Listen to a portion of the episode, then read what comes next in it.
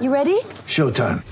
On May 3rd, summer starts with The Fall Guy. What are you doing later? Let's drink a spicy margarita! Make some bad decisions. Yes! Audiences are falling in love with the most entertaining film of the year. Fall Guy. Fall Guy? Fall Guy. That's what the poster said. See Ryan Gosling and Emily Blunt in the movie critics say exists to make you happy. Trying to make it out? Nope. Because I don't either. It's not what I'm into right now. What are you into? Talking. Yeah. The Fall Guy. Only in theaters May 3rd. Rated PG-13.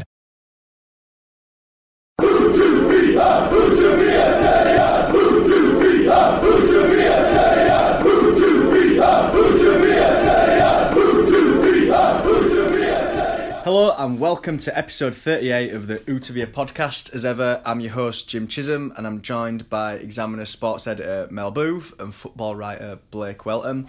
Today we're going to be reviewing last weekend's 2-1 victory at the Hawthorns before previewing this Saturday's fixture against Tottenham Hotspur. But first, I'm going to encourage you to check out a deal that our sponsors, Beer 52, have kindly offered to all you lucky listeners out there. Go to the website, type in the code Huddersfield, and you can pick up a £29 crate of beer for just $5.95. So right, now that's out of the way again. It was billed as a must-win by everybody but Blake. And David Wagner. But we went and won it nonetheless. Mel, thoughts about the weekend? Great weekend for town, obviously. I think people said, you know, a must-win. I think it was more of a must-not-lose. That was my take on it going into the game, to at least keep the barrier at as many points as it was. But Town went down there and did, you know, a really good job on the day, and to come away with 3 points after having beaten Bournemouth at home, it was a real shot in the arm for the chances of staying up. And I think it's done, you know, it's given all the fans a real boost and a real hope that Town can see this through, you know, during the running. Blake? Yeah, totally. I think the phraseology must not lose and get something out of it is pretty much perfect. But getting all 3 points, I think everyone would have gone down there and if they took a point, it's like, well, you know, it's no one's really gained from that. But the fact they went down there and got the victory, 3 points, it really is a massive nail in West Brom's coffin as well. And you really have to start looking at it being, you know, two relegation places to be filled as opposed to the three now with West Brom, you know, pretty much down and out, I think, after that performance. So yeah, fantastic, and it just gives them a bit of breathing space as well, going into, you know, tomorrow's game and that, and then obviously, you know, the running, they're now 14th and three points from the drop zone. I don't want to belabour a point about our style of play, but I'm going to belabour a point about our style of play. Pardew said they couldn't cope with us. We were on the front foot from the beginning. It's something that, you know, Mel was saying that we should do when we went through that bit of sticky patch. It's not a coincidence, is it, that we've gone back to playing how we used to playing and we've had as fortunes have picked up? No, but I to be honest, the style of play, I thought both sides were quite poor. I think it was, you could tell it was two sides that didn't really want to lose the game and there was a lot riding on it, and you know, Town and some of the players struggled to get the passing game together, and that, but Town's just a little bit of quality in the final third with Pritchard and Mounié linking up once again really well, really did kind of come to the fore. But I do generally agree with the fact, other, you know, maybe not particularly the West Brom game, but generally the fact that Town are better on the front foot, and basically that's probably why they're so good at home as well, because, you know, the crowd get behind them and really buoy them up and really G them up for sort of adrenaline football, so to speak. So I do agree with Pardew, but maybe the game itself, that game as one game, was not kind of Town at their best on their front foot. No, it wasn't. Yeah, sorry, Mel. Yeah. I mean, I don't mean that it was at our best, but what I mean is we pressed frantically. We played a high line, and they couldn't live with us, and we forced them into mistakes. I'm not saying we played beautiful passing football, but we did the defensive pressing side of the game very well. Mel? Yeah, I think there was an edge of positivity about everything that Town did as well. It might not have been the greatest quality all the way through, but it looked like there was that positive vibe running through everything, and it was kept going. And there were shots at goal, and you know the people were willing to have a go. I mean, you know, Williams was really unlucky on a couple of occasions, wasn't he? That'd have been a if that volley had gone, goal of the season, without a doubt. Yeah, well, pretty good. Rajiv Van La Parra might have something to say about that, but that was anyway, a cross. But yeah, I mean, and I think that that's the fans are appreciating that. We'd all rather see Town fail having a go if they're gonna fail. Yeah. You know, we don't want them to fail. We want them to be successful, and I think the best chance for Town to be successful, and I've said this before on the podcast, is that you know they need to be playing positively and having a go at the opposition. In the old terms, you know, attack is the best form of defence, and I think that it really is proving to be the case for Town. We went through that sticky patch. We weren't positive. We looked defensive, and I don't think anybody enjoyed that. And I think just coming out of the shell a little bit has really helped. And I think, you know, the introduction of Pritchard in midfield since he came in the January window, and also Kongolo, with what he brings to the back, it's clear that guy can read the game. He's a big, physical, strong athlete. And, you know, he's got ability in the air and he can pass the ball. I suppose you don't go to AS Monaco and play for Holland if you can't do those sorts of things. But he has been a really good signing, I think, as well. So the two of them have given us a little bit of a different perspective on things. And maybe they've allowed us to play more of that style that we all want to see with Town on the front foot.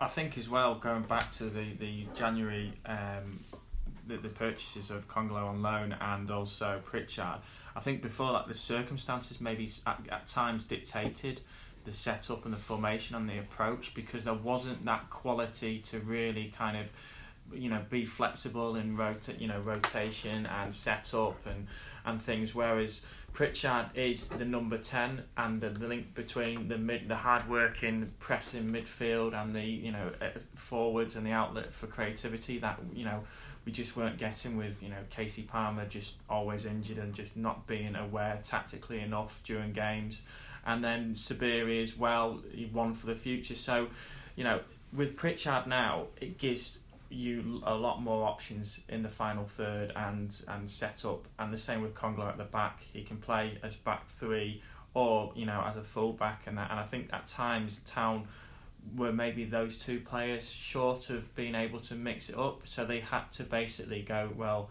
we can't really go forward, let's just be defensive and try and be as hard to beat as possible. Whereas now we've got options.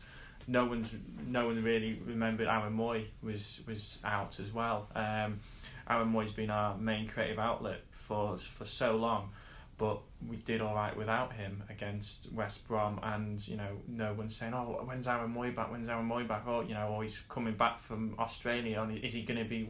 Because we have, although it's a different position, we have another creative outlet in Alex Pritchard. So we all agree that Pritchard's had a massive impact since January. Do you think that Pritchard is getting the best out of Mounié? Because a couple of months ago, everyone was saying, well, Mounié is not cracked up to be. Was he worth all that money? But now he looks like the striker that we all thought we'd paid for. Is that again down to Pritchard? Yeah, I think that they certainly seem in the few minutes that we've had to see them play together. They certainly seem as though they've got a little bit of an understanding going on there, and that's fantastic because we've clearly lacked that from the number 10 position all season, really. That link with the front man up there, whether it's Depoitre or Mounié. But, the way Mounié stuck that goal away at West Brom, it clearly shows that if you give him the chances, he knows where the back of the net is. And I think Pritchard and him seem to have struck up some sort of a partnership or an understanding or whatever you like to call it. And maybe they just read each other, and that can only be good. That can only be good because we don't generally make as much of the chances that we create that we should do, and if we're going to start doing more of that, it can only be good, and it can only say good things about our chances of survival. Yeah, I totally agree. Since Pritchard's come in, Mounier's looked a different player. before the January transfer window, you know, November, December, when we weren't picking up points, we weren't scoring goals, everyone was bleating on about, we need another forward, we need a forward, Mounier's, you know, not doing it, we've only got Depoitre. And I said then and there for quite a few times, you know, in pieces and comment pieces, that it's not the forwards the problem, it's the supply to the forwards. And although the difference is between Depoitre will go looking for the ball and create chances, and just his pure physical nuisance of himself, he will create chances, you know, and can play that one at the top. Mounié is not that sort. He does need that number 10 and that, you know, that player behind him. He plays well off the shoulder as well, doesn't he? He's not someone who's necessarily playing with his back to goal, no, like Depoitre would. Yeah, that's definitely, and that's actually, you know, saying before this to Boothie, you know, to both the signings, Kongolo and Alex Pritchard, do we actually need a new head of football operations? Because we've done all right with those two so far and what they've done. Well, I'm sure David Wagner has a fair bit to say about who is recruited anyway, so the fact that he was sort of at the forefront of it during the January transfer window, and every time we asked him appeared to be enjoying that fact, then maybe you're right, but the last indications we got were that they were still you know, interviewing potentials for it, so we'll wait and see. Send your CVs in if that's your kind of thing. Quaner or Ince? Quaner started, head of Ince. You know, Ince is, you know, was filling that number 10 role, which he's not a natural at. Yeah. Pritchard has, you know, shunted him out to the right, and now Quaner seems to have a starting berth. Quaner, I think, uses space really intelligently, and I think the assist that he got for Van La Parra's amazing scuffed goal demonstrates that. Who if you had to start one player on the right, who do you start? Oh, that's a tough one. That is an absolute juggling act, to be quite honest. It really is a tough question, because obviously Collin Quaner, you know, we all get quite amused sometimes about him, because it's a bit like if Ifianuri used to be that, you know, you knew that the opposition hadn't a clue what was going to happen because he didn't.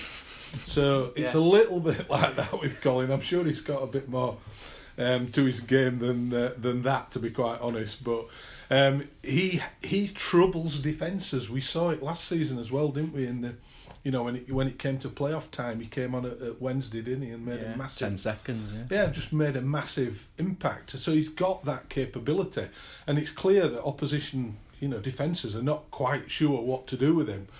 And you quite rightly say he set that goal up beautifully. The finish wasn't, you know, it wasn't smacked in the corner by any means, but he saw the pass and he saw the man in space, and, you know, a goal came from it. You can't ask any more than that. So, you know, at the moment, with Tom Ince, it just flicked in and out a little bit too much at times. He's been on the end of some of our moves and not quite put the ball in the net. Seems to have happened a little bit too often. And, you know, I'm a Tom Ince fan. I thought it was a good signing for the club. At his age, I thought it was the right time, and I thought it was the right circumstance for him to actually come and show that he's a Premier League footballer. So I've nothing against Tom Ince whatsoever. As you said, for who do you pick? At the moment, you probably stick with Quaner because he's probably got the bit between his teeth, and you just want to stick with that man who's, you know, really sort of positive about the way he's playing, and, you know, bring Tom on. You've got the option of where you bring Tom on, then, haven't you? You can bring him on in two or three different positions. So you will probably stick with Quaner, but it's a very, very close call, to be fair. Yeah, it's a funny one, because we this week's Town Talk was all about what to do with Collin Quaner, and we need to talk about Collin, and it seemed to go down really well with the readership. Everyone seemed to be reading, and everyone seems to have an opinion on Big Col, as we like to call him. I think it's a case of whether you let your head rule your heart or your heart rule your head, because, you know, Collin doesn't really know what he's doing with the ball sometimes, but you just cannot fault his endeavour and his commitment, and he's just pure, you know, his pure passion, and he's a trier, and, you know, his first touch might not be the greatest sometimes, or, you know, might not be, you know, positionally, you know, that great, but, you know, his pure, you know, passion and endeavour will, you know, cause problems and get goals and assists. And I think the fact that he's got the most assists out of any Town player now It is fantastic. Whereas Tom Ince, you know, if you're looking at it on a cold house today, is probably a better overall footballer, better touch, and that. But he's just struggling to finish and getting on the end of things. So head or heart at the moment, I have to go with the heart and that. And you know, and hopefully, you know, he can carry on, you know, quickly becoming seems to be some cult figure for Huddersfield Town fans. 2-0 to Quaner then. 3-0. I'll put my hat in the ring as well. So Tottenham. Is Tottenham a free hit? We go out there, give it a go on the front foot. Or is there a danger that we do what we did at home, we get absolutely battered, and confidence going into those two key games, Swansea and Palace, is low? I think you've got the term box clever here. It's a free hit. I definitely agree. It's a free hit. The games against Tottenham, Manchester United, Liverpool, home or away, they're not the games you're going to target for points. If you get any points out of them, like we did against Manchester United early in the season, great stuff. The work, the heavy duty, hard work of staying in the Premier League is going to be against, you know, AFC Bournemouth, West Brom, and then the two games afterwards, you know, which is Swansea, Palace, then you've got Watford, Newcastle. So they're the heavy duty ones. So, but that's not necessarily meaning, you know, you don't try and get something because they're bonus points. But I think it's a case of, as I said, boxing clever. If you go toe to toe with them, and you go, you know, it's a bit like a boxing match when you know the guy is going to be harder, bigger, faster. You try and stick in there for the 10 rounds and maybe just hopefully they'll wear themselves out, run out of ideas, and you can hit them with a sucker punch and that. And that's, I think, how Town need to set up. They need to set up smartly, compact, frustrate them, and try and hit them with a sucker punch and that, whether that's on the counter attack or, you know, whether it's making one of their few chances count. But I think that's going toe to toe. I think you're gonna come undone like you did earlier in the season. Yeah, there's a golfing class, so you've got to be careful, haven't you? But I do want to see Town being positive. I'm quite intrigued to see how David Wagner's going to set up the team. The only time Tottenham haven't scored at Wembley this season was against Swansea City. They drew 0-0. Swansea set up with three centre-backs and just basically frustrated them. Spurs had 75% possession, 26 shots to 4, and didn't score. And Swansea came away with a point. If Town come away with a point on Saturday, we'll be absolutely delighted. But there's a chance. There is a chance. And that's why I say I'm intrigued to see how David Wagner's going to set it up. It is a free hit. I don't think whatever happens, as long as we don't get absolutely crushed 7 or 8 or something, I don't think confidence is going to take a hit if we lose, you know, by a normal score, shall we say, on Saturday. I don't think confidence is going to take a hit. This is a freebie in those terms, and I think Town can go down there positively, set up and just go about the business and see what happens. You know, I don't think they'll get picked off like they did at home. I don't think that will happen again. I pray it won't happen again. But I think, you know, you've got to be mindful of the fact that, you know, Spurs are a pretty good team. You know, we're going to be up against it. So I think we've just got to go down and play, give it a real go. But from a structured framework, which I'm sure that, you know, David Wagner will set things up in that way. Just who he'll pick, I'm sure we could guess umpteen different teams, and he'll probably come up with a different one. So do you think we'll have, you know, three at the back? I mean, Tottenham are still playing three at the back, are they? Yeah. So do you think we'll match them? I mean, I have never seen us play well with three at the back. Ever. I think a lot of it though is it's not a formation that the side have been able to have been used to or played too often. Earlier in the season we tried it against Arsenal, and Martin Craney was there. No disrespect to Martin Craney, he's left and he's now substitute at Middlesbrough. So you know that it just shows how much, you know, the lack of quality we had in that position with Kongolo, Schindler and Zanka. Now we have three Premier League quality defenders to play that formation that way, and I think, you know, they can only get better by playing it, by training with it, and having the players of similar quality around them to do so. So I think they will go three at the back, and have two sort of wing backs, and that I think the quandary for me is how they set up in midfield really, and that I would say have Hogg, Williams, Billing, and I would still keep Pritchard up, supporting Mounié. So you've got that compactness, but you've also got you've got a little bit of something other than just hoying it up to Mounié, who's isolated. So that's how I would go for it. And just going back on the point, I think Tottenham are probably, apart from Man City, are the best footballing side in the country. So you have to pay them the respect that they're due as well. Yeah, that's absolutely right, and it's the setup will be very, very interesting. I threw the question in there about three centre backs because Swansea did it when they went there, and it worked with a little bit of probably a large slice of luck thrown in there. And Town are going to need a bit of the rub of the green on Saturday, I'm sure. But something, if they do play that way and play with two wing backs, then obviously something's got to give him in midfield. So it will be very interesting to see what he does, but I would love to see Alex Pritchard kept in there. Yeah, I think that's key. Yeah. Because we won't create anything without him. Yeah. My only worry is that if you play Hogg, Williams and Billing, one of them gets crocked. And then what? Yeah, but you could say that all the time.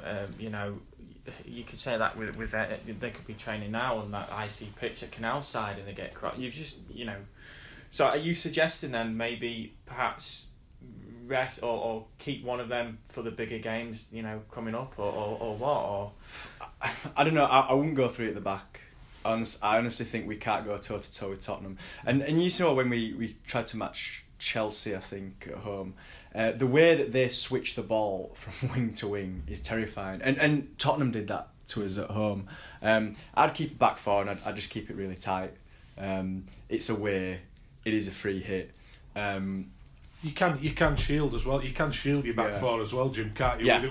We're more used to doing that than playing a back three. Like you, I tend to agree with you. I don't think we've ever, under various managers, come to terms with play three at the back. It's easier for everyone to defend if it's two banks of four or a bank of four and five. You know where you're going to be. I think it's slightly more complicated when you're playing a 3-6-1 or whatever. In a transition, it's confusing, I think, unless you're really well drilled, like Tottenham are, and you're matching a team that are really well drilled. So for me, let's do what we're good at defensively. Two banks of four, because you're not going to compete with them toe to toe on that level. So for me, I would keep four at the back. I'm not a fan of three at the back. Two banks of four, and then Mounié supported by Pritchard. Then and you just have to play Pritchard. I mean, Pritchard, is pretty good in how he presses and intensifies his game.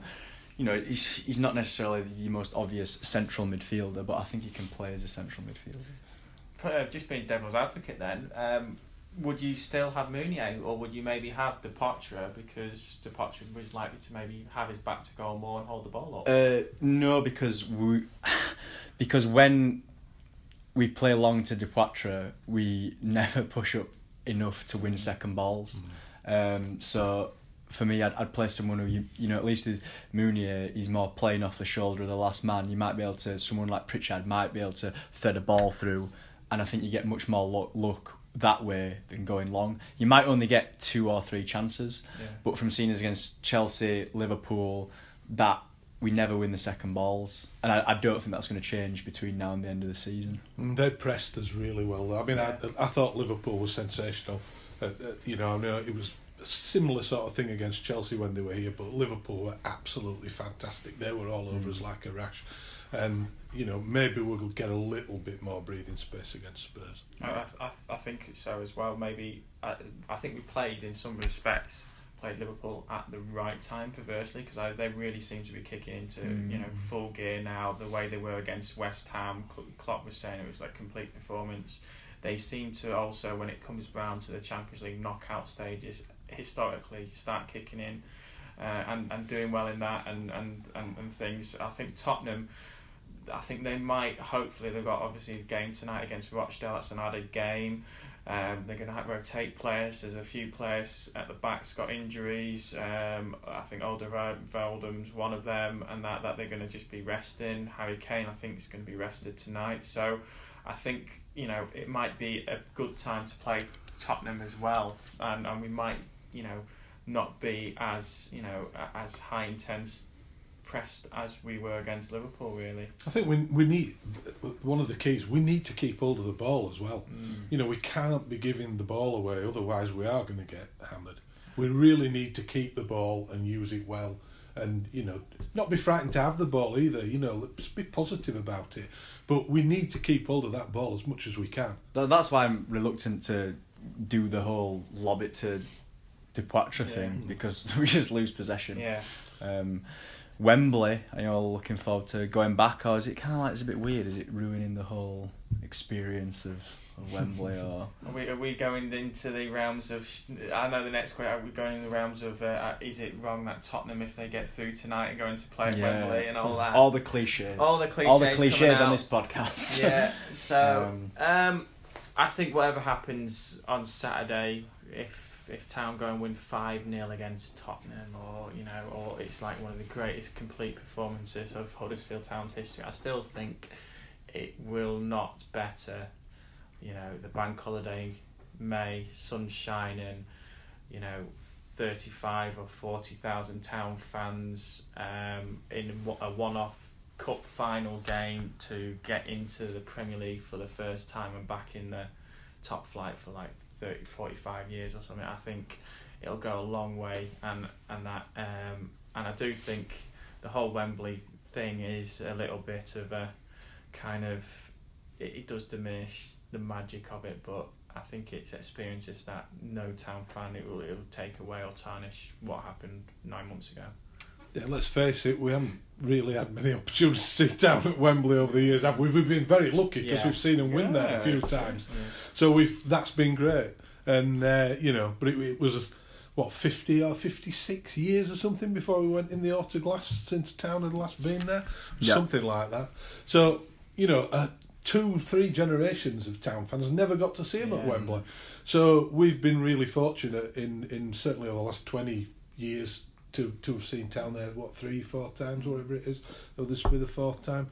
So, for me, it's great. What's wrong with that? Let's go to Wembley and enjoy it. And I think a lot of Town fans will be, you know, making a weekend of it. It's a special occasion, whichever way you look at it. It's very hard to get tickets. And I suppose if you're a Rochdale fan going down tonight as well, it's you know, for them it's what, you know, they might not have ever thought of, albeit it's FA Cup. Getting out of Rochdale. Albeit it's FA Cup 5th round, but, you know, going to Wembley. But I don't think it will affect the memories that was built 9 months ago. But to me, it's a little bit of a weird one. Yeah, but I still enjoy all the pre-match food and all the nice stuff. Predictions. Actually, Blake, last week you got the predictions and the scorers correct, I think. This is why you listen to this podcast, so you can get the insight and put the money on. So all pressure on me going first then again. Okay. I'm gonna, because you normally just ask for the score. I'm gonna go 1-1. Town score first. Bats against the wall, and then Harry Kane, who else, pulls one out the bag and gets the equaliser, but Town were more than happy with that. Mel? I'd be more than happy with a 1-1 draw, that is for sure. I mean, you know, realistically, I've mentioned there is a golfing class. You'd have to say that Spurs are red-hot favourites, aren't they? So, you know, you'd probably settle for something like a 2-0 to Spurs, but if we can get a goal, puts a whole different complexion on it, and, you know, maybe we'll prod the hornet's nest or whatever, I don't know, but you know, I optimistically I will join Blake in his one apiece. I'm going to say 2-0 Spurs. Someone depressed. That's my default setting as well, but anyway, there we are. Right, is there anything else anyone would like to talk about? Swansea, Palace, or that running, or shall we call it a day? No, I think we've covered it, haven't we, really? I think we're basically saying, you know, this match is probably not the one that's going to determine what happens to Town's season. Yeah. But I think the key thing is that Town have got their own fate in their own hands. Definitely. Simple as that. Yeah, definitely. As Boothie said, even if Town lose, Swansea win and they go level on points, straight away next week at the John Smith Stadium, Town have got a chance to rectify that again and basically streak back 3 points out of Swansea. So like I said, it's in Town's hands and it's all to play for. What a difference a week makes. Well, thanks for listening. If you've enjoyed it, go and give us a review on iTunes. Only 5-star reviews. You can only give them. So, and until next time, keep the faith. Wie had dat gedacht? Van shoppen in Milaan naar achter de koopjes aan. Gelukkig heeft Telfort Smartpakkers niet het laatste model telefoon, maar wel de beste prijs. Dus toch genieten. Geniet ook zonder te veel te betalen met Telfort Smartpakkers. Zoals de Samsung Galaxy S7 met 1 gig en 150 minuten, nu voor maar €26,50 per maand. Doe je voordeel mee, Telfort. Let op, geld lenen kost geld.